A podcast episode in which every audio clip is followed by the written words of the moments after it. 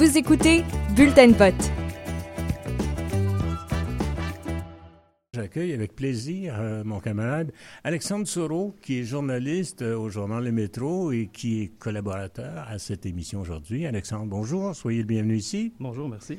Alors donc, euh, vous, vous, couvrez l'actualité locale pour l'hebdomadaire Le Messager de la Chine et d'Orval. Et vous êtes ici pour nous parler de la course électorale entre les candidates et à la mairie de Projet Montréal et d'Ensemble Montréal et d'un enjeu qui divise les électeurs et les électrices de l'arrondissement de la Chine. L'arrondissement de la Chine, un arrondissement d'une quarantaine de mille citoyens, euh, qui a été longtemps le fief de Claude Dauphin, l'ancien maire, qui avait son propre parti politique, mais qui était aussi, à un moment donné, euh, vice-président du comité exécutif sous Gérald Tremblay.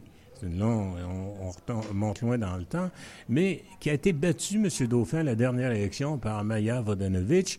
Euh, d'origine croatienne, qui est arrivé ici à Montréal et dont la mère vit toujours là-bas et qui s'est fait élire avec Projet Montréal. Donc, cette longue parenthèse pour vous saluer, euh, Alexandre. Euh, alors, expliquez-nous comment ça se passe, là, cette histoire de, bataille. Là? Oui, bien, vous connaissez bien votre la Chine. Donc, à la Chine, on observe vraiment une confrontation entre l'équipe de Projet Montréal, qui est, comme vous l'avez dit, menée par la mairesse en poste, qui est Maya Vodanovic, et celle d'Ensemble Montréal, qui est José Côté. Mm-hmm. Donc, euh, l'arrivée de Mme Côté donne beaucoup d'espoir à une partie des résidents de la Chine qui souhaitent voir le retour de la marina, qui a été démantelée en novembre 2020. Donc, c'est un site qui existait depuis 1927. Donc, ça fait vraiment. On en a beaucoup parlé d'ailleurs dans, oui, l'actualité. Ben oui, puis c'est vraiment l'arrivée de, de, Mme Côté qui a fait euh, que le, feu a repris finalement. C'est comme le débat qui, qui, ne se termine pas.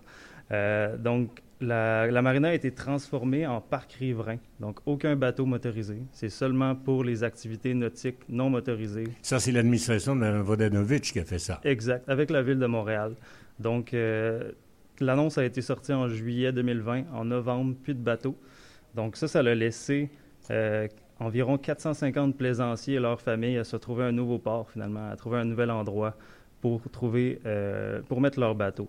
Donc, euh, donc aucune activité motorisée, comme je l'ai dit. La vision finale, par contre, du parc devrait se concrétiser d'ici 2025. Donc ça, c'est vraiment le plan de Projet Montréal. Qu'est-ce qu'ils ont envisagé quand ils l'ont fermé? Donc, José Côté, qui souhaite voir le retour de la marina, il faut la, faut la mettre dans son contexte, c'est une ancienne présidente de l'Association des plaisanciers. Donc, ça, c'est vraiment le mouvement de personnes qui voulaient qui ne voulaient pas la fin de la marina. Elle est également administratrice et représentante au sein de... Donc, d'un groupe de lobby est passé un parti politique. Exactement. Et elle se présente pour? La mairie. Donc, en tant que mairesse. Et pour quel parti? Ensemble Montréal.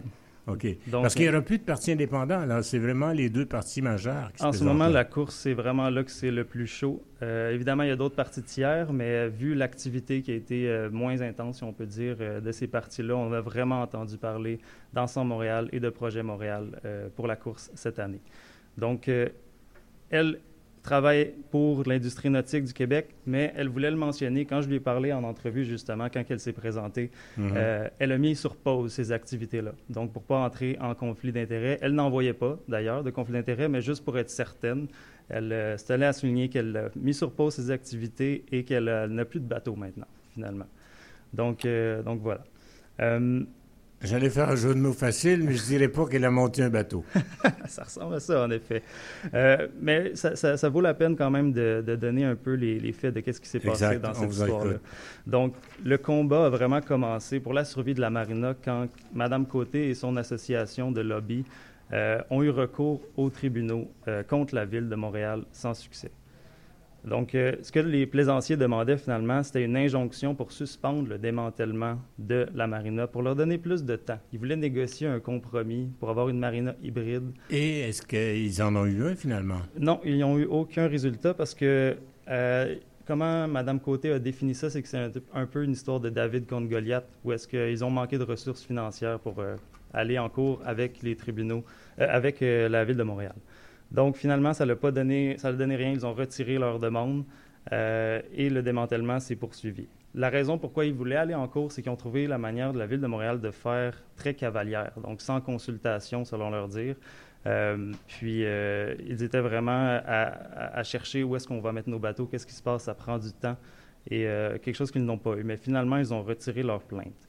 Mais est-ce que c'est pas une personne qui se présente pour un seul enjeu, celui de la marina? Eh bien, c'est justement une question que je lui ai posée et euh, elle tient à souligner que non, ce n'est pas son unique enjeu, mais c'est euh, quelque chose qui a quand même donné beaucoup de momentum à sa candidature, il faut le dire. Donc, quand son nom a été nommé, euh, on a vu beaucoup de popularité et cette question de la marina est vraiment au centre. de, de, de, sa candidature. Donc, on peut l'entendre justement sur ce point lors du débat entre les deux candidates qui a eu lieu le 19 octobre à l'entrepôt de la Chine. Si on veut s'occuper du plan d'eau, il faut être proactif pour le faire. Nous, ce qu'on souhaite faire, c'est en vivre ensemble, en cohabitation, ne pas s'exclure. On peut faire grandir le club de voile et tous ces autres beaux sports nautiques qui sont le paddleboard, l'aviron et tout, mais le faire ensemble de façon sécuritaire, c'est tout à fait possible. On peut avoir plus de jeunes. On veut des camps de jeunes nautiques. Donc, euh, le plus grand point de contention sur ce problème-là, c'est vraiment les finances. Donc, d'un côté, on a la mairesse qui euh, utilise les euh, chiffres des fonctionnaires de la ville qui ont déterminé que la marina enregistrait des pertes de 300 000 annuellement.